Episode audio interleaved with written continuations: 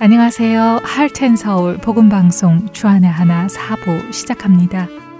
주안의 하나 사부는 제리 브리지스의 책 크리스천이 꼭 이겨야 할 마음의 죄를 읽고 함께 나누는 책 읽는 그리스도인과 은혜의 설교, 성경의 인물들과 사건을 만나는 바이블 드라마가 준비되어 있습니다. 먼저 책 읽는 그리스도인으로 이어집니다.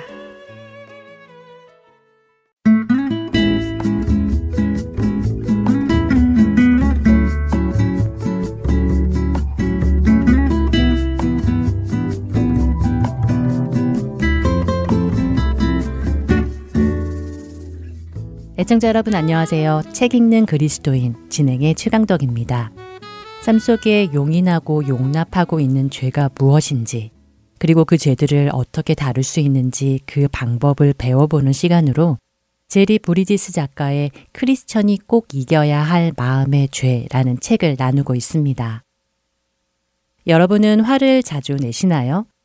최근에 화가 나신 적이 있다면 무엇 때문에 화가 나셨나요? 혹시 지금도 화가 나 있으시다면 무슨 일로 인해 화가 나 있으신지요? 요즘 세상 뉴스를 보면 운전 중에 화가 나서 보복 운전으로 큰 사고가 났다거나 층간소음으로 인해 화가 나서 이웃을 칼로 찌르는 등 화를 참지 못해 일어나는 사건들이 그 어느 때보다도 많아지고 있습니다. 화, 분노란 무엇일까요? 책의 저자 제리는 분노를 강한 불쾌감, 분개하는 마음이라고 정의합니다. 그리고 이 분노는 죄성 가득한 말이나 행동을 하게 하여 자신을 화나게 한 그 사람에게 상처를 입히기도 한다고 설명하지요. 사실 우리는 화가 날 때 이렇게 이야기합니다. 그 사람이 나를 화나게 했어. 그 일이 나를 화나게 했어. 라고요. 하지만 제리는 어떤 사람이나 일이 나를 화나게 하는 것이 아니라고 분명하게 말합니다. 다른 누군가의 말이나 행동이 나의 분노의 발단이 될 수는 있지만 사실 분노의 원인은 우리 내면 깊은 곳에 자리 잡고 있으며 그것은 대부분 우리의 교만이나 이기심 혹은 상대를 좌지우지하고 싶은 욕망으로 인해 분노하는 것이라고 설명하지요. 즉 상대방이 아니라 내 안에 있는 죄성 때문에 내가 분노하게 되는 것입니다. 누군가가 나를 함부로 대했기 때문에 화가 날 수도 있고 어떤 사람이 나에 대해 험담을 하거나 험담했다는 이야기를 전해드릴 때 화가 나기도 합니다. 왜 그럴까요? 왜 화가 날까요? 바로 나의 명성이나 성품에 흠집이 생겼을지 모르기 때문입니다. 이 분노의 원인 또한 우리의 교만 때문입니다. 또한 어떤 일이 내가 원하는 방식대로 되지 않을 때 우리는 화를 내지요. 어린아이부터 어른까지 내가 원하는 대로 안 되면 화를 냅니다. 그것은 부부 사이에도 가족 사이에도 그리고 공동체 안에서도 일어납니다. 성격이 강하고 자기 의견을 고집하는 사람은 자기가 모든 상황을 통제하려 하고 누가 반대하기라도 하면 화부터 내기도 하지요. 이런 모든 예에서 볼 수 있다시피 분노의 원인은 이기심입니다. 한마디로 나는 내 식대로 하고 싶다는 이기심 때문에 스스로 분노하는 것이지요. 이렇게 보니 분노의 원인은 상대방이 아닌 내 마음 속에 있다는 것이 동의가 됩니다.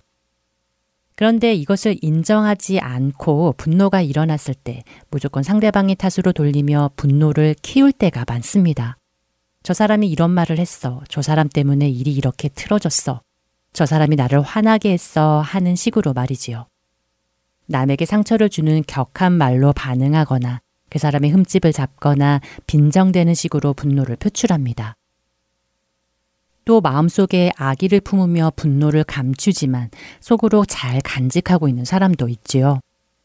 이렇게 더욱이 분노를 지속시키는 것은 죄이며 영적으로도 위험합니다. 이 분노들을 하나하나 들여다보면 바람직하지 못한 감정이 점점 강도를 높여가는 것을 볼 수 있습니다. 분노의 감정을 제때 처리하지 않으면 점점 자라 원한이 되고 적대감이 되고 복수심을 불태우는 앙심이 되기도 하는데요. 분노가 깊어지면 증오가 생기고 그것을 원한으로 가지게 되는 결과로 이어지지요. 원한은 계속 자라고 골마, 앙심이라는 심각한 상태까지 이르기도 합니다. 에서는 야곱을 미워하여 앙심을 품고 죽이려는 계획을 세우기도 했습니다. 헤로디아 역시 자신의 죄를 지적한 세례 요한에게 앙심을 품고 그를 죽이고 싶어 했고 결국 죽도록 만들지요. 이처럼 분노는 증오를 거쳐 앙심을 품게 만들고 그 앙심은 사람을 죽이려는 생각에까지 이르게 되는 무서운 죄인 것입니다.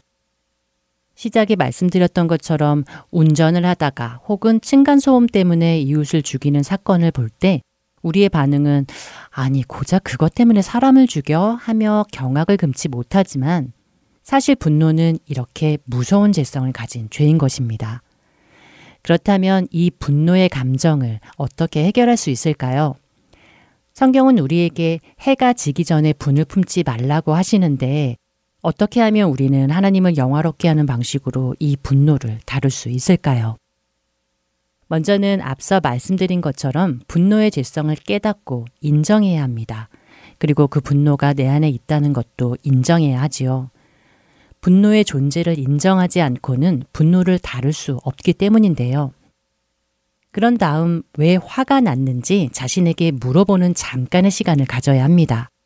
화가 난다고 해서 바로 내뱉는 것이 아니라 1분 정도 입을 꾹 다물며 생각해 보세요. 내가 화가 나는 이유가 나의 교만이나 이기심 혹은 내가 은밀히 보호하고 싶은 마음속 어떤 욕심 때문은 아닐까 하며 말이지요. 자기 분노를 깨닫고 회개함으로써 분노를 표현하는 문제를 어느 정도 처리한 다음에는 내 화의 발단이 되게 한 사람을 대하는 나의 태도를 바꿔야 할 것입니다.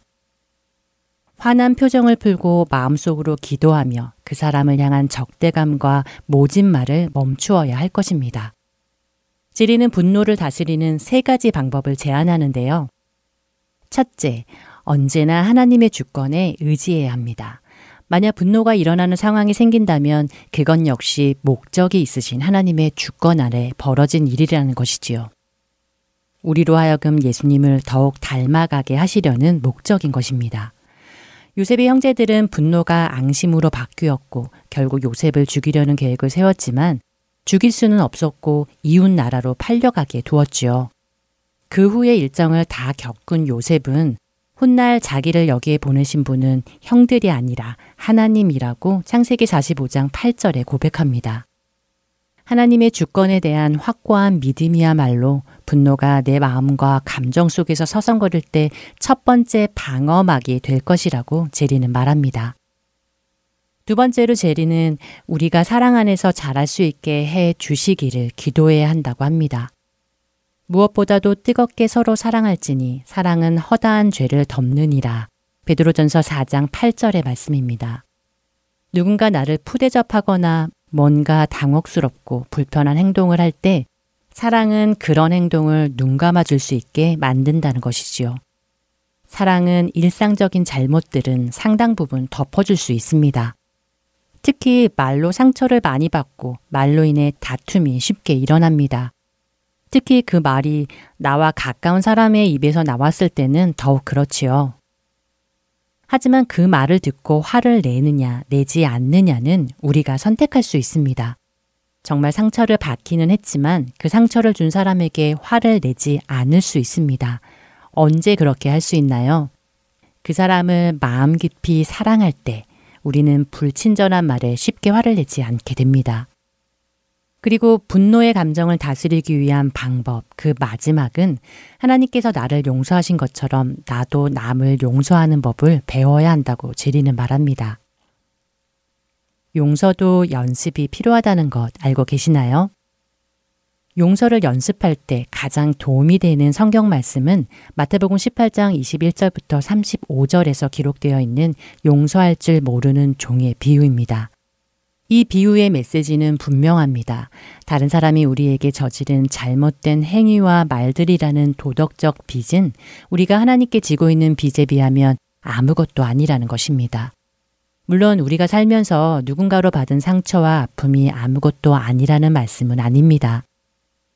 그러나 우리 역시 다른 사람들에게 같은 상처와 아픔을 주었고 더 나아가 우리를 사랑하시는 하나님께 깊은 상처와 아픔도 드렸습니다.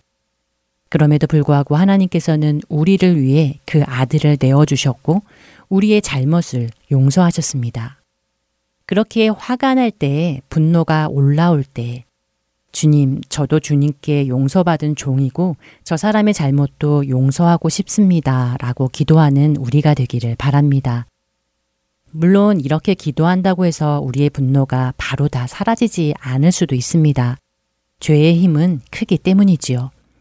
그럼에도 불구하고 우리가 기도해야 하는 이유는 이렇게 기도를 시작할 때에 우리는 우리의 분노와 싸울 수 있기 때문입니다.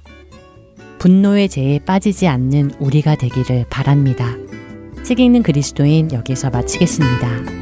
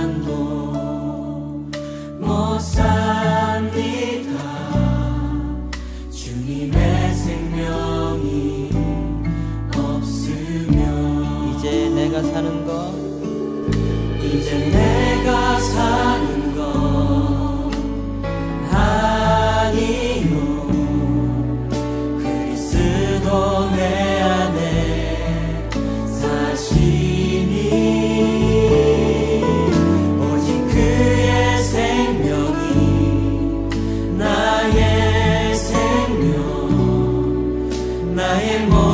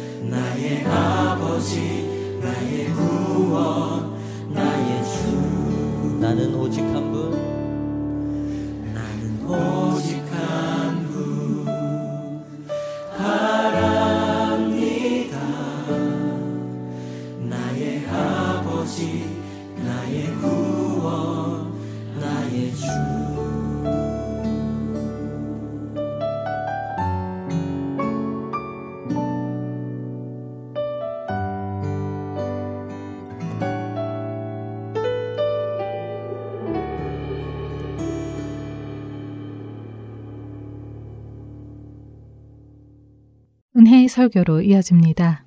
오늘은 신시내티 중앙장로교회 심원섭 목사님께서 열왕기상 3장 1절에서 5절을 본문으로 솔로몬의 옷보다 들의 백합화라는 제목의 말씀 전해 주십니다. 은혜의 시간 되시길 바랍니다. 뛰어난 리더의 후임자가 된다는 것은 굉장히 어려운 일입니다.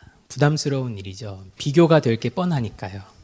처음부터 누가 잘 할 수 있겠습니까마는 사람들은 그 시간을 잘 기다려주지 않습니다.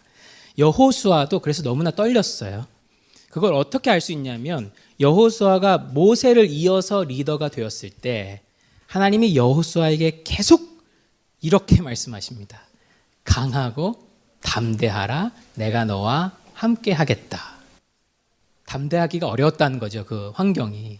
그러니까 여호수아에게 하나님이 계속 강하고 담대하라, 강하고 담대하라 이렇게 여러 번 말씀하셨습니다. 모세 뒤에 지도자가 된다는 건 얼마나 부담스러운 일일까요? 교계에도 스타가 지나간 자리는 광야다라는 말이 있습니다. 아주 뛰어난 목사님의 후임이 되면 어려운 게 무척 많아요. 특히 사람들의 비교는요, 견디기가 힘들죠. 자괴감에 빠집니다. 어떤 면에선 후임 목사님의 노력도 필요하겠지만 저는 공동체의 건강함이 그때 더 빛을 발한다라고 생각을 합니다. 후임 목사님이 진가를 발휘할 수 있도록 또 하나님이 일하시도록 공동체가 때로는 기다리고 때로는 서포트하면 어떨까요? 교회는 세상과는 다른 공동체니까요.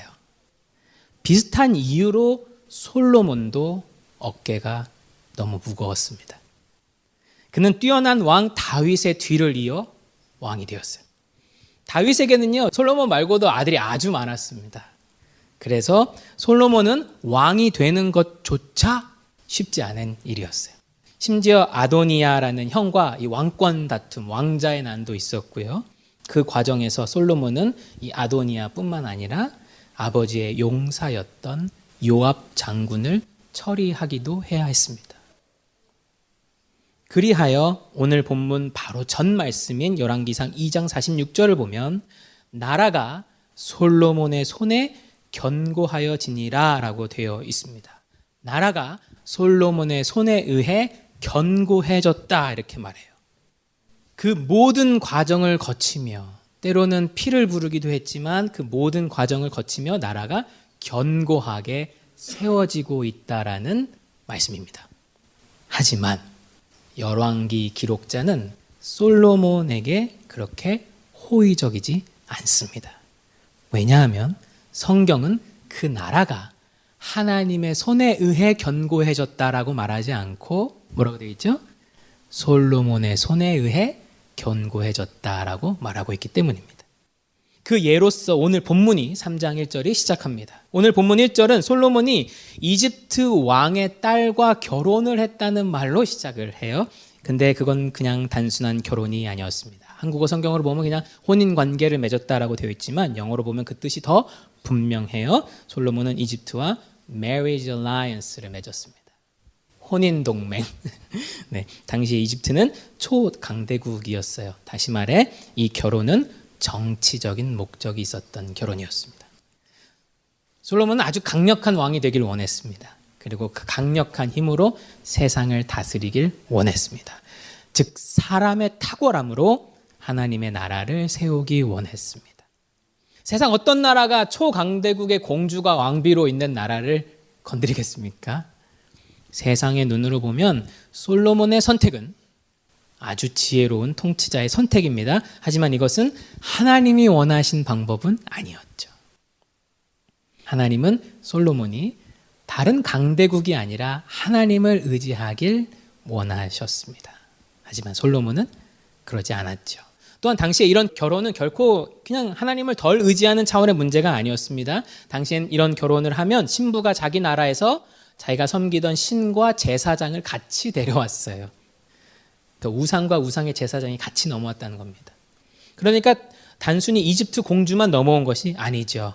이집트의 우상들이 함께 수입되었던 것입니다. 다시 말해 지금 이집트 공주가 살고 있는 이 이스라엘의 심장부 예루살렘에는 혼합주의가 싹트고 있습니다. 그러다 보니까 3절에 나온 것처럼 솔로몬 자신도 이 혼합주의에 빠지기 시작합니다. 솔로몬 자신도 여호와도 사랑하고 산당에서 제사도 드립니다. 여호와도 사랑하고 산당에서 제사도 드립니다. 산당이 뭐지? 궁금하신 분들 계실 텐데요. 동네에 있는 사당, 뭐 신사 뭐 이런 거라고 생각하시면 쉽습니다. 지역에 어떤 신성한 곳을 어, 만들어요. 신성한 곳. 그리고 거기에 신을 모셔두고 절하고 이런 것이 바로 사당입니다. 산당이 영어로 high place라고 되어 있어요. high place. 높은 곳으로 되어 있는데 그런 이유는 이 사당이 주로 산 위 높은 곳에 있었기 때문입니다. 사실 이런 산당은 이스라엘의 문화가 아니라 이 가나안 사람들의 문화였어요. 가나안 사람들은 지역마다 산당을 세워놓고 거기서 우상을 섬겼습니다. 그래서 민수기 33장 52절을 보면 하나님께서 가나안에 들어가면 산당을 다 헐어라, demolish all their high places라고 명령을 하세요. 다 부셔버려라라고 명령을 하시죠. 그런데 이스라엘 사람들이 그것을 다 헐어 버렸을까요? 그렇지 않았습니다. 다양한 이유로 이 산당이 그들에게 많은 유익을 주었어요. 그래서 버리기 아까웠을 겁니다. 그래서 죄에 대한 우리의 태도처럼 이스라엘도 산당을 그냥 거기 내버려 두고 거기에 하나님을 더하여 섬기기 시작했습니다. 그러다 보니 이런 산당은 온갖 혼합주의의 기원이 되었죠. 그런 역사적 장소적 배경을 알고 4절을 보시면 지금 솔로몬의 행동은 결코 좋아 보이지 않습니다. 4절은 당시에 가장 큰 산당이 가장 큰 산당이 기부온이라는 지역에 있었다고 말합니다. 그래서 영어로도요. 가장 큰 산당 영어로 the most important high place라고 되어 있어요. The most famous high place라고 되어 있습니다. 성경은 솔로몬이 그 most important high place에 갔다라고 되어 있어요. 기부원을 찾은 이유가 바로 그 산당이 가장 크고 중요해서였습니다. 다시 말해 솔로몬은 지금 특정한 목적 때문에 일부러 가장 크고 힘있고 멋진 산당을 고른 거예요. 골라서 갔어요. 이처럼 오늘 본문이 솔로몬을 묘사하는 방법에는 굉장히 일관성이 있습니다. 그는 자신의 영광을 위해 살고 있습니다. 그는 자기 나라의 영광을 위해 살고 있죠. 우리도 솔로몬 속에 그려진 우리의 모습을 돌아보길 원합니다. 오늘 우리는 교회를 찾아왔습니까? 아니면 산당을 골라왔습니까? 산당은 하나님의 목적이 아니라 우리의 목적에 맞게 고른 곳이죠. 다시 말해 그 목적에 얼마나 부합하는지에 따라 부합하지 않으면 얼마든지 갈아치울 수 있는 게 바로 산당입니다. 그런 면에서 솔로몬은 우리의 모습을 너무나도 잘 대변하고 있습니다. 그에게는 지금 자신의 영광이 가장 중요해요. 솔로몬이나 우리나 세상의 목표는요, 다 비슷비슷해요. 나 자신의 영광, 우리 가족의 영광, 우리 집단의 영광. 다만 솔로몬이나 우리는요, 세상과 뭐가 다르죠? 우린 하나님을 이용해서 그걸 이루려고 할 것이고, 세상은 뭐 다른 것들을 이용해서 그걸 이루려고 할 것이죠. 물론 역대하 1장을 보면 기부온 산당이라는 곳에는요, 이 모세가 예전에 만들었던 성막의 일부가 보관되고 있었습니다. 그러니까 과거의 성물이었던 것이 이 기부온 산당에 보관되어 있었다는 거죠. 하지만 오늘 본문 15절을 보면 가장 중요한 것은 여호와의 언약궤인데 이 여호와의 언약궤는 이미 예루살렘에 있었어요. 기본 산당에 없었습니다. 거기엔 그냥 성막에 껍데기만 있었을 뿐이지 노제단 껍데기만 있었을 뿐이지 언약궤는 이미 예루살렘에 있었어요. 예루살렘엔 이미 임시 예배 장소가 있었습니다. 아직 성전이 만들어지기 전이니까요. 그런데도 솔로몬은 굳이 가장 크고 가장 아름답고 가장 멋진 가장 유명한 기브온 산당을 찾아가서 지금 제사를 드리고 있습니다. 산당에서만 기도할 수 있는 뭔가가 있었다는 거죠. 그리고 4절을 보시면 솔로몬이 그 기브온 산당에서 그 기도 제목을 가지고 우린 몰라요. 솔로몬이 뭘 기도했는지 모르지만 어쨌든 자기의 그 기도 제목을 가지고 1천 번제를 드렸다고 되어 있습니다. 이 말은 제사를 1천 번 드렸다는 말이 아니라 1천 마리 혹은 많은 양의 제물을 한 번에 드렸다는 겁니다. 1천 마리 혹은 많은 양의 제물을 한 번에 드리면 스케일이 장난이 아니죠. 고기 태우는 연기 장난이 아닐 거고요. 그 모여들어서 함께 먹는 사람들, 고기 먹는 사람들 그 수도 장난이 아닐 겁니다. 거기 모인 사람들이 얼마나 환호했을까요? 하나님이 이 제사를 얼마나 사랑하실까? 하나님이 이 제사를 얼마나 아름답게 보실까? 스케일이 장난 아니었으니까요. 그런데 실제로 그렇게 일천 번제를 드린 날 밤 하나님께서 솔로몬의 꿈속에 솔로몬의 꿈속에 찾아오십니다. 그리고 5절을 보니까 마치 램프의 지니처럼 내가 너에게 무엇을 줄까? 소원을 말해봐. 이렇게 물어봅니다. 하나님이요. 꿈속에서. 그리고 솔로몬이 백성들을 잘 다스릴 지혜를 구하니까, 듣는 마음을 구하니까, 하나님이요. 솔로몬에게, 야, 너가 구하지 않은 부귀와 영광까지 주겠다. 이렇게 말씀하세요. 이렇게 말씀하신 하나님은 실제로 기분이 좋아 보이십니다. 그래서 어떤 사람들은 이 본문을 읽고 하나님께 1천 번제를 드리면 하나님이 자기의 소원을 들어주실 거다 이렇게 믿습니다. 어떤 분들은 헌금 봉투에 1, 2, 3 이렇게 번호를 매기세요. 그래서 천을 채우면 하나님이 내 소원을 들어주신다. 이렇게 생각하시는 거죠. 그럼 계산해 봅시다. 매주 헌금 봉투 하나씩 내면 천 번은 한 3년 정도에 한 번 찾아오거든요. 하나님이 한 3년에 한 번 제 기도를 들어주시는 거고 매주 헌금 봉투를 3개씩 내시면 네, 1년에 한 번씩 하나님이 소원을 들어주시는 겁니다. 괜찮죠? 전혀 아니죠. 결코 그런 일은 없을 겁니다. 그것은 이 본문을 잘못 해석하고 있는 것이죠. 먼저 문맥상 이 꿈 이야기 앞부분 1절에서 4절을 보면요. 성경은 솔로몬에게 있었던 결정적인 흠을 얘기합니다. 하나님을 의지함이 아닌 이집트의 힘을 의지하고 언약궤 앞이 아니라 산당에 가서 제사를 하고 있는 솔로몬의 모습을 비추고 있어요. 그런데 하나님께서 그런 솔로몬이 뭐가 사랑스럽다고 솔로몬 꿈에 나타나시겠습니까? 하나님께서 그런 솔로몬의 제사가 뭐가 고맙다고, 뭐가 향기롭다고 나타나서, 야, 그래, 무엇을 줄까? 이렇게 말씀하셨겠습니까? 그 제사가 아름답고 향기로웠던 게 아닌 거예요. 그렇다면 궁금증이 생기죠. 하나님은 왜 이렇게 잘못된 솔로몬의 제사에도 응답하셨는가? 왜 이렇게 잘못된 제사를 찾아오셔서 그의 꿈 속에서 부귀와 영광까지 다 주겠다 말씀하셨는가? 자, 이제부터 꿈에 대해서 한번 생각해 보겠습니다. 여러분, 우리가 꿈을 꿀 때, 꿈을 꿀 때를 한번 생각해 볼게요. 여러분, 꿈에서 어떤 의지를 갖고 뭔가를 말해 본 적 있으십니까? 꿈에서? 꿈은요, 이게 중요한데 사실은 꿔지는 겁니다. is dreamed죠. I dream이 아니라 사실은 사실은 꿈은 is dreamed. 그러니까 꿔지는 겁니다. 우리는 꿈에서 우리의 의지로 어떤 생각이나 선택을 하지 않습니다. 물론 꿈을 꿀 때는 그 꿈 안에서 내가 뭔가를 결정하는 것처럼 느끼지만 꿈을 꾸고 나면 알게 될 겁니다. 꿈은 철저하게 꿔진 겁니다. 쉽게 말해서 우리는 꿈이라는 영화를 본 것이죠. 우리는 그 영화의 주연이 아니라 관중이었던 거죠. 그 꿈을 구경하는 사람이었던 거죠. 오늘 열왕기상 3장의 꿈도 마찬가지입니다. 하나님은 이 꿈 전체를 솔로몬에게 계시하셨어요. 하나님은 이 꿈 전체를 솔로몬에게 계시하셨어요. 꿈 전체를 솔로몬에게 보여주셨습니다. 그러니까 솔로몬이 꿈에서 한 대답은 솔로몬의 진심도 솔로몬의 의지적인 대답도 아닌 것이죠.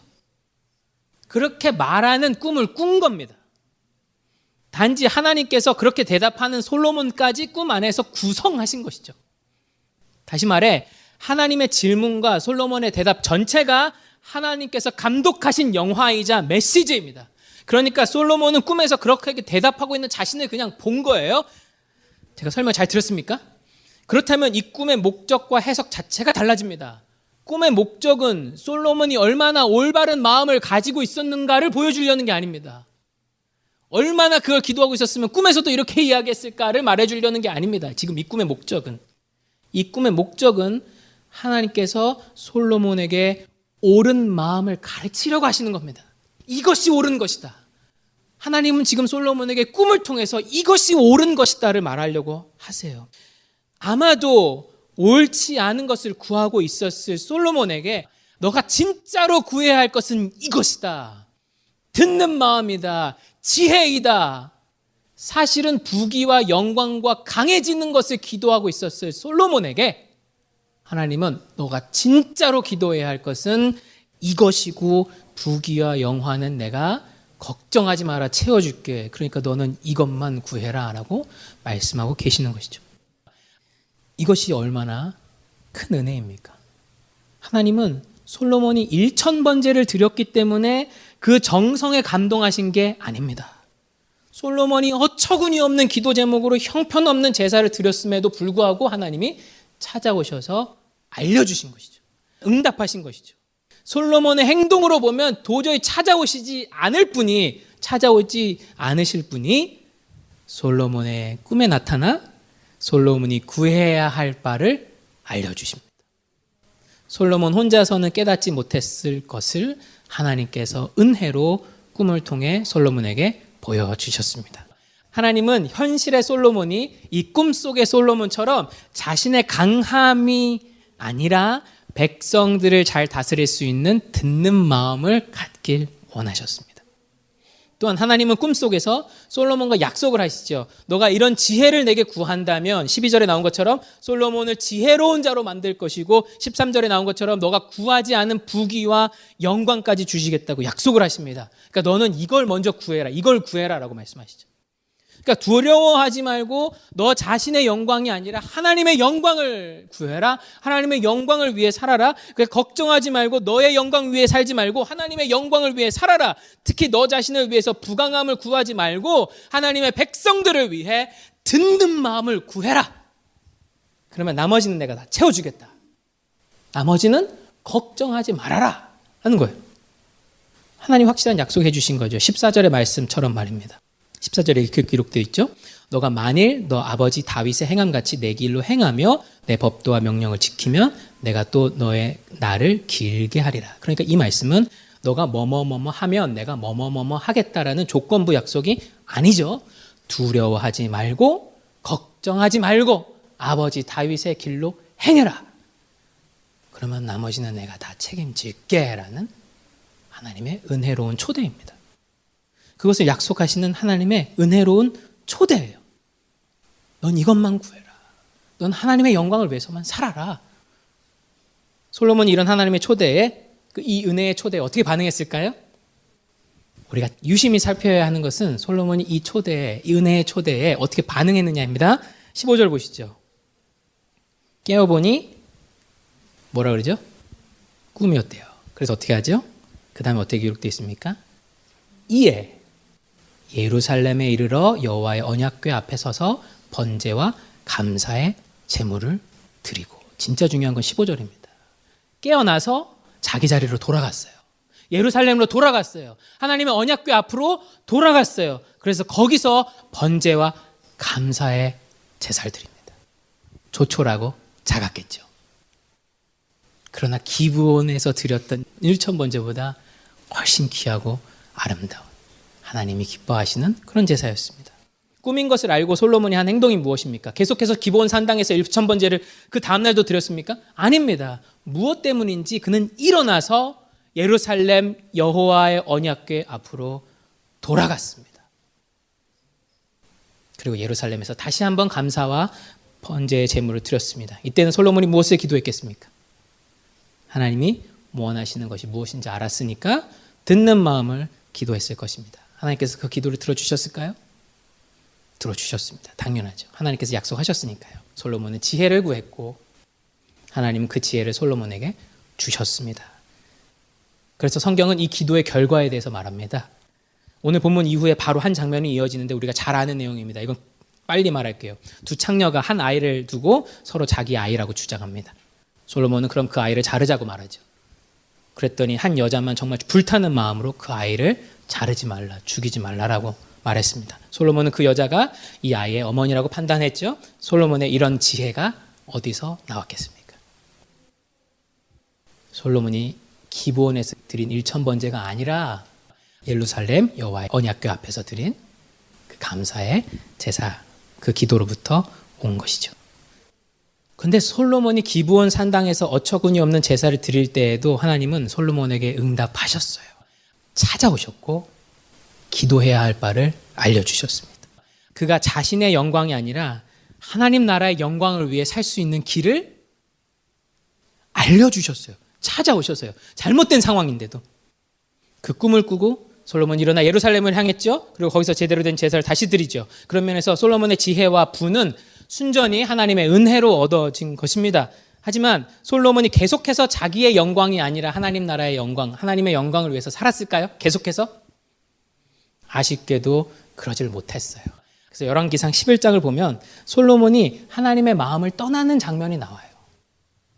그는 하나님을 위해 엄청난 성전도 지었습니다. 정말 의리의리한 성전을 지었죠. 그래서 사람들은 그것을 솔로몬 성전이라고 별명을 붙일 정도로 엄청난 성전을 지었습니다. 그리고 은을 돌같이 여길 정도로 부유했다라고 나와요.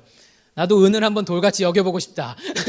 예, 은을 돌같이 흔하게 여길 정도로 엄청난 부도 쌓았습니다. 하지만 그는 하나님이 최초에 하신 약속, 또 계속해서 remind 해주셨던 약속, 다른 건 걱정하지 말고 하나님의 영광을 위해 살아라라는 그 약속대로 살진 못합니다. 다른 걸 걱정하죠. 그렇다면 이 약속은 우리에게 유효한 약속일까요? 솔로몬에게뿐만 아니라 우리에게도 하신 약속일까요? 솔로몬은 꿈으로 봤지만 우리는 만날 수 있고 경험할 수 있고 현재도 살아계신 예수 그리스도를 통해서 그 이야기를 분명하게 듣습니다. 마치 모세가 경험했던 것처럼요. 그 예수님께서 솔로몬의 꿈과는 비교할 수 없을 정도로 명백하게 말씀해 주십니다. 말씀을 통해 우리와 직접 대면하면서 말씀해 주시죠. 예수님은 실제로 마태복음 6장 후반부에서 오늘 이 열왕기상의 주제를 일부 언급하십니다. 마태복음 6장 25절에 예수님은 이렇게 말씀하십니다. 마태복음 6장 25절에 이렇게 기록되어 있어요. 그러므로 내가 너희에게 이르노니 목숨을 위하여 무엇을 먹을까? 무엇을 마실까? 몸을 위하여 무엇을 입을까 염려하지 말라. 현재도 살아계신 만질 수 있는 예수님이 이렇게 직접적으로 말씀하셨다는 거죠. 자, 이 말씀은 우리가 식당 메뉴판 앞에서 고민할 때 하는 말씀이 아닙니다. 무엇을 먹을까 고민하지 말라. 또 옷가게에서 무슨 옷을 살까 고민할 때 무엇을 입을까 고민하지 말라. 날 때 쓰이는, 그럴 때 쓰이는 말씀이 아니죠. 우리 삶의 염려에 대해서 말씀하신 겁니다. 염려. 근데 염려하지 말라는 이 말도 그냥 인생 아 부담 갖지 말고 편하게 살아 이 말씀 아닙니다. 혹은 야 하나님이 다 채우실 거니까 돈 걱정하지 말고 살아 이 얘기 아닙니다. 하나님이 다 돌보실 테니까 운동 안 해도 넌 건강할 수 있어 이 얘기 아닙니다. 삶에 아무런 전략적인 접근을 하지 말라는 말이 아니에요. 아무것도 염려하지 말라는 이 말씀은 마태복음 6장 25절 이하의 이 문맥은 하나님께서 솔로몬에게 하셨던 그 약속을 다루고 있습니다. 너 자신의 영광 때문에 염려하며 살지 말고 하나님의 영광을 위해 담대하게 살아라. 이렇게 말씀대로 순종하며 살아도 될까 싶은데 그때에도 걱정하지 말고 하나님의 영광을 위해 살아라. 예수님 말씀 이런 말씀입니다. 그렇습니다. 우리 대부분은요, 어떻게 하면 내가 원하는 것을 이룰 수 있을까를 염려합니다.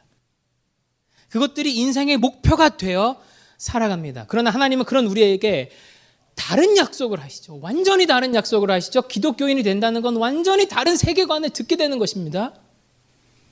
너는 나에게 신실하기만 해. 너의 모든 것은 내가 돌보겠다. 너는 하나님의 말씀에 같이 순종하자. 하나님의 영광을 위하여, 하나님 나라를 위하여 살아가자. 나머지는 내가 다 돌보겠다. 이 약속이 바로 하나님이 우리에게 주시는 은혜의 약속입니다. 우리는 이 약속 때문에 담대할 수 있죠. 교회도 마찬가지입니다. 또 잘못된 것이 있으면 막 교회에서 고쳐야 하고 내가 그러지 않으면 마음이 불편하고 그래서 막 모든 것이 염려가 되죠. 하지만 하나님 우리에게 이렇게 말씀하십니다. 너는 나를 믿고 나에게 신실해라. 그래서 하나님은요 화려한 제사보다 순종이 낫다라고 말씀하시죠. 솔로몬이 기부원에서 드린 엄청난 스케일의 1천 번째보다 솔로몬이 일어나 예루살렘 언약궤 앞에서 드렸던 조촐한 감사의 제사가 더 아름답다고 말씀하시죠. 어떤 분이 젊은 목사님한테 물었대요. 목사님은 미래에 대한 계획이 있습니까? 그럼 목사들은 배운 대로 대답합니다. 저도 잘 모릅니다. 오직 부르시는 분만이 아실 뿐이죠. 저는 그저 부름받은 자리에서 최선을 다할 뿐입니다. 그랬더니 그 질문하신 분이 이렇게 말씀하셨대요. 목사님, 저는 그 이야기가 목사님이 미래에 대한 준비를 아무것도 안 하시고 있다는 말처럼 그냥 그렇게 들립니다. 게으르다는 말처럼 들려요. 당신이 무능하다는 말처럼 들립니다. 이렇게 얘기했대요. 근데 오늘 말씀은 저에게 다시 한번 다음과 같은 확신을 주었습니다. 마태복음 6장 28절과 29절에서 예수님이 이렇게 말씀하시죠. 마태복음 6장 28절과 29절에 예수님이 이렇게 말씀하십니다. 들의 백합화, 들의 백합화가 어떻게 자라는가 생각하여 보라. 수고도 아니하고 길쌈도 아니하니라. 길쌈이란 건 스스로를 위해 옷감을 짠다는 말입니다. 수고도 하지 않고 스스로 옷감을 짜지도 않는다. 그러나 내가 너희에게 말하노니 솔로몬의 모든 영광으로 입은 것이 그 화려한 드레스가요. 이 꽃 하나만 갖지 못하느니라. 즉 모든 영화를 누렸던 솔로몬도 이 꽃 하나만큼 아름다운 옷은 차려입지 못했다라고 말하는 겁니다. 우리는 무엇을 입을까? 어떻게 하면 내 영광을 드러낼 수 있을까? 아등바등하며 사는데 들의 백합화는 그렇지 않아요. 들의 백합화는 스스로를 위해 옷감 한 번 짠 적이 없습니다. 그렇지만 백합화는 솔로몬의 그 어떤 화려한 옷보다 아름답습니다. 왜냐하면 그 들의 백합화를 하나님이 돌보시기 때문이죠. 하나님이 돌보시니까 아름다운 것입니다. 하물며 내 자신의 기준, 내 자신의 영광이 아니라 순종함으로 하나님의 영광을 드러내길 원하는 자의 삶은 어떠하겠습니까? 목사들만 부르심 따라 삽니까? 아닙니다. 우리의 모든 자리가 다 목사처럼 부름받은 자리입니다. 우리의 모든 자리가. 학교로, 직장으로, 심지어 가정으로 말입니다. 전 어떤 면에서는 여러분의 모든 자리가 결코 목사의 자리보다 더 아름다우면 아름답지 덜 아름답다고 생각하지 않아요. 여러분의 그 어떤 자리도 초라하지 않습니다. 내가 지금 뭐 하며 살고 있나 한탄스러우십니까? 여러분을 그곳에 보낸 하나님도 마음이 아프실 것 같아요. 이 약속 기억하십시오.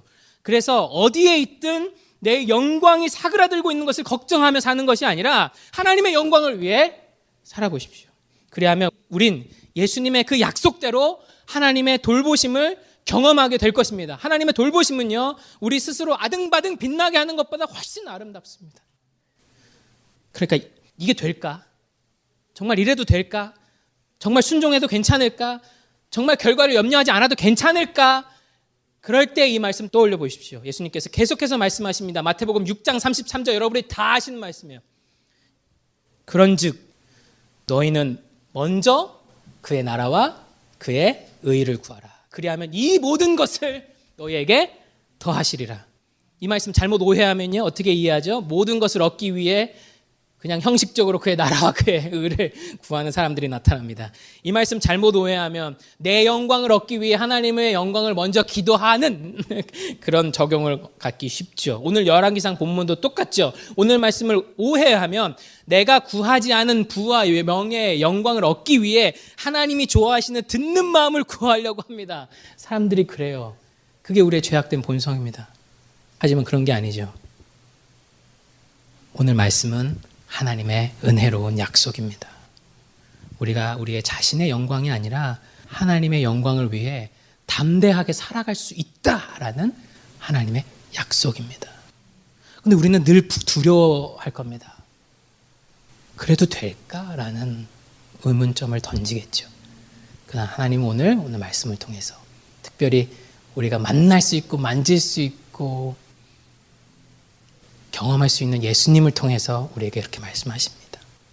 솔로몬의 아무리 화려한 옷보다 하나님이 돌보시는 들의 백합화가 더 아름답다. 염려하지 마라. 내가 돌본다. 너의 영광 위에 살지 마라. 내가 채운다. 지금 솔로몬의 아름다운 옷 걸치고 있다고 좋아하지 마라. 하나님이 돌보시지 않으면 그 모든 것이 다 헛것이다. 멋져 보여도 반석이 아니라 모래 위에 세운 집과 같다. 바람 오면 그냥 쓰러질 거야. 그러니까 아등바등 너의 영광 드러내려 살지 말고 하나님 영광 위에 담대하게 살아라. 이게 오늘 말씀의 메시지입니다. 아니 목사님 그게 정말 가능합니까? 정말 그래도 되겠습니까? 내 영광 드러내려 아등바등 살지 말고 하나님 영광 드러내려 살아도 이 험한 세상에서 살아남을 수 있겠습니까? 우리가 그런 교회가 될 수 있겠습니까? 우리가 하나님께 또 서로에게 신실하기만 하면 이 험한 세상에서 지속 가능한 교회가 될 수 있겠습니까? 맞습니다. 그런 질문이 들 수 있어요. 이 험한 세상. 너무 험하니까 세상이. 너무 악인이 성공하니까. 하지만 제가 자주 말씀드리듯이 제가 1년 전에도 아마 이 똑같은 말씀 드린 적이 있어요. 여기가 어떤 세계인지 늘 기억하십시오. 이곳은 하나님의 세계입니다. 이것은 하나님이 디자인하셨고 하나님이 다스리고 계시는 하나님의 홈그라운드입니다. 사단은 우리의 얼굴을 눈을 가리고 이곳은 하나님의 세계가 아니다라고 말하겠지만 이곳은 하나님의 세계입니다. 하나님의 말씀은 이루어질 것입니다. 이것을 여러분 믿으십니까? 말씀 마치겠습니다. 여러분 이곳은 화려한 제사보다 순종이 아름다운 곳입니다. 여러분 이곳은 내가 이루어서 입은 멋진 옷보다 하나님이 돌보시는 들풀이 더 아름다운 곳입니다. 여러분 이곳은 솔로몬이 기부원에서 드린 1천 번제보다 솔로몬이 일어나 예루살렘 그 언약궤 앞에서 드렸던 조촐한 제사가 더 아름다운 곳이에요. 여러분 이곳은 하나님이 지으시고 하나님이 다스리시는 하나님의 세계입니다. 그런 것이 어찌 하나님의 말씀대로 이루어지지 아니하겠습니까?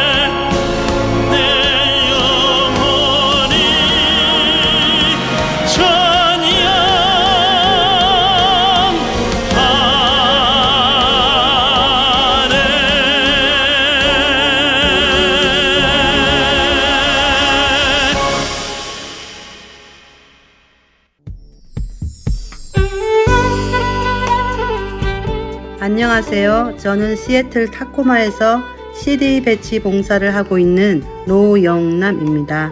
현재 부안마켓과 팔도 식품에 CD를 놓고 있습니다. 이 CD로 많은 이들이 생명을 얻기를 소망합니다. 감사합니다. 안녕하세요. 저는 필라델피아 H마트에 CD를 놓고 관리하고 있는 봉사자 김경애입니다. 복음으로 많은 이들이 구원받기를 소원합니다.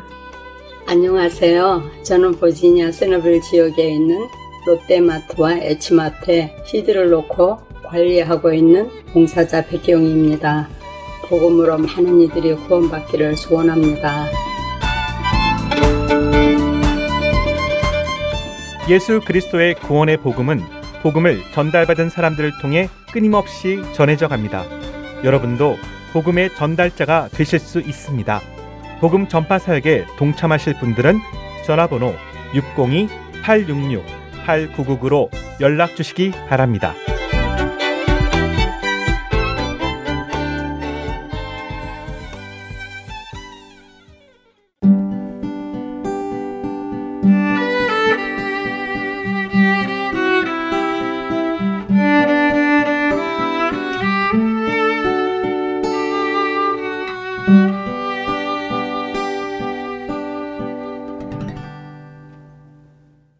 성경 속의 인물들과 사건을 만나는 바이블 드라마로 이어집니다.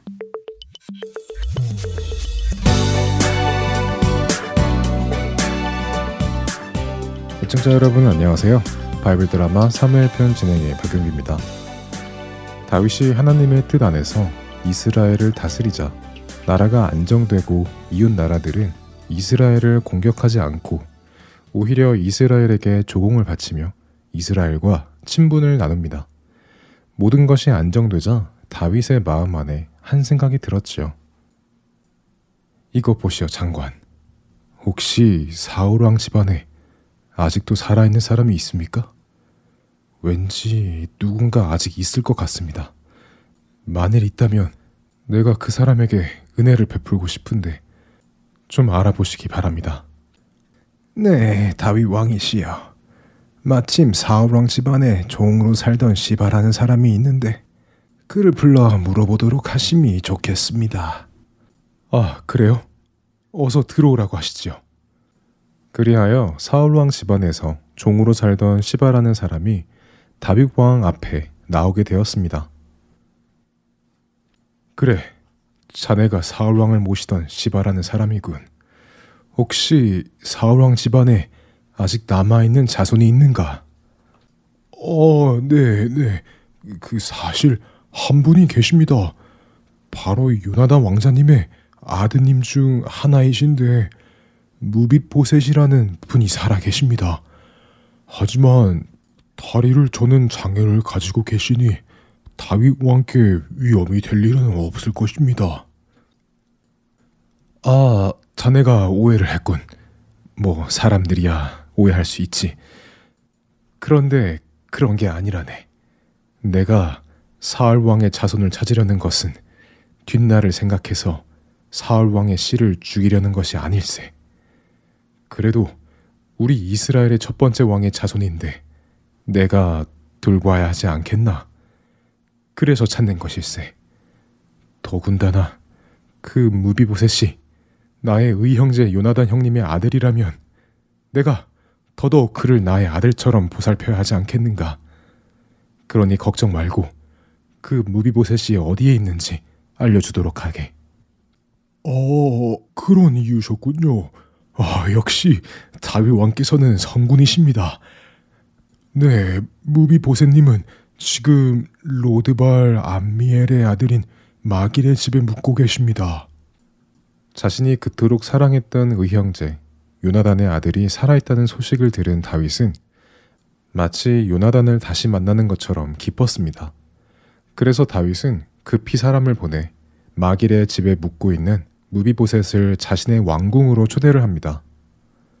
하지만 무비보셋 역시 혹시라도 다윗 왕이 자신이 다윗을 죽이려 쫓아다녔던 사울의 손자이기에 자신을 죽일까 두려워했습니다. 무비보셋은 그렇게 두려움에 떨며 다윗 왕 앞에 나아갑니다. 다, 다, 다윗 왕이시여, 그, 그동안 평안하셨습니까? 어찌 저 같은 아무 쓸모도 없는 절름발이를 다, 다 부, 부, 부르십니까? 네가 무이보셋이냐? 두려워하지 말거라. 내가 너의 아버지 요나단 형님과 얼마나 각별한 사이였는지 모르느냐? 너를 보니 마치 형님을 보는 듯 하구나. 두려워 말거라. 내가 너의 아버지 요나단 형님으로 인하여 너에게 은혜를 베풀기 위해 불렀느니라. 내가 너의 할아버지 사울 왕이 소유했던 땅을 모두 다 너에게 돌려주고 너를 앞으로 항상 내 식탁에서 함께 식사를 하도록 할 것이니라. 아니, 다윗 왕이시여. 도대체 저 같은 사람이 무슨 가치가 있다고 그런 은혜를 베풀어 주십니까? 저는 죽은 개와 같은 사람입니다. 그런 은혜는 너무 가분합니다. 너 때문이 아니라 너의 아버지 때문이니라. 너의 아버지의 공으로 네가 은혜를 입는 것이니라. 그러니 걱정하지 말고 그 은혜를 모두 받아 누리도록 해라. 이것이 하나님께서 그 백성에게 주시는 은혜이니라. 다윗은 이렇게 무비보셋에게 은혜를 베풀고 그를 위해 종들도 주어 그 종들이 농사를 지어 무비보셋이 풍요롭게 먹고 살 수 있도록 배려해 주었습니다. 또한 무비보셋은 다윗의 다른 아들들처럼 다윗과 함께 식탁에서 식사를 할 수 있게 되었지요. 다윗은 무비보셋뿐 아니라 무비보셋의 아들에게까지 같은 은혜를 베풀었습니다. 그렇게 평화로운 시간이 지나가고 있었습니다. 이스라엘 이웃에 있던 암몬 족속의 왕인 나하스가 죽었습니다. 그리고 그의 아들 한운이 아버지를 이어 암몬의 왕이 되었죠. 암몬의 왕이었던 나하스는 다윗이 왕이 되었을 때부터 이스라엘과 좋은 관계를 유지했고 이스라엘과 다투려 하지 않았습니다. 그래서 다윗은 나하스에게 좋은 마음을 가지고 있었지요. 암몬의 나하스 왕이 죽었다는 소식을 들었으니 조문 사절을 보내 그의 아들 한운에게 은혜를 베풀어야겠군. 그렇게 해서 다윗은 조문 사절을 암몬으로 보냅니다. 하지만 암몬의 신하들은 다윗의 이런 호의를 의심합니다. 한웅 왕이시여, 이웃 이스라엘의 왕 다윗이 선왕이신 나하스 왕의 장례를 위해 조문단을 보냈습니다. 오, 그래. 그거 참 감사한 일이군.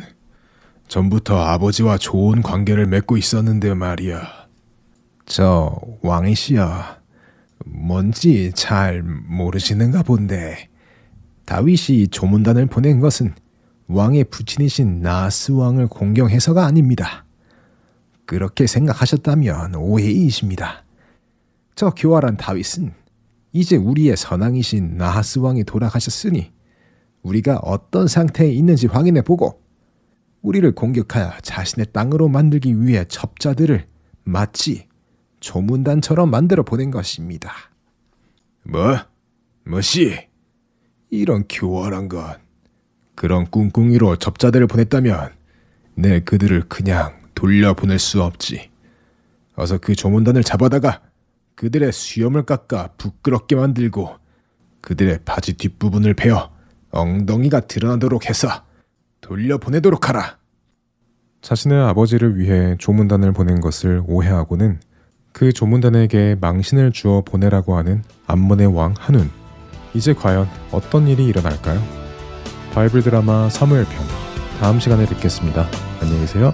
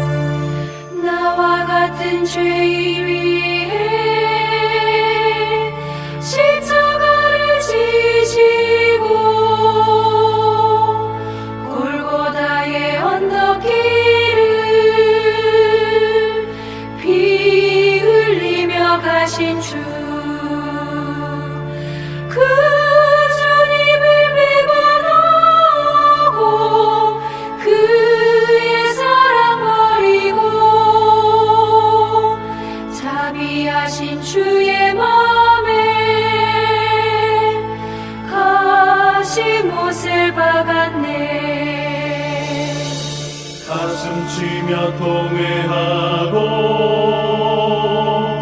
주님 앞에 나오니 십자가에 흘린 피로 용서하여 주소서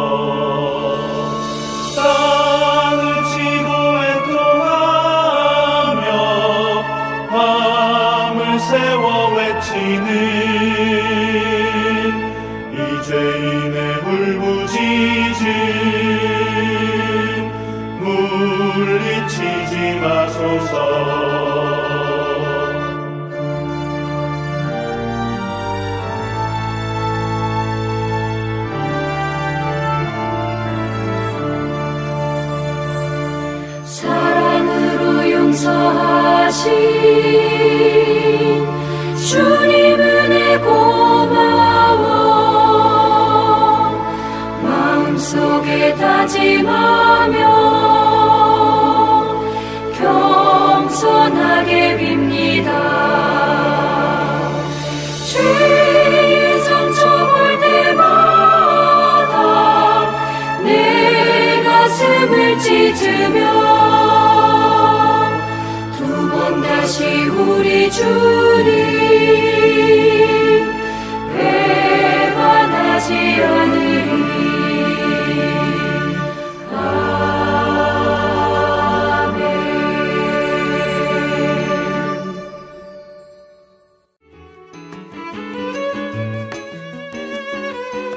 주안의 하나 사부 준비된 순서는 여기까지입니다.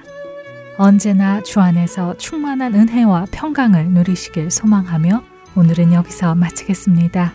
다음 시간까지 안녕히 계세요. 고맙습니다.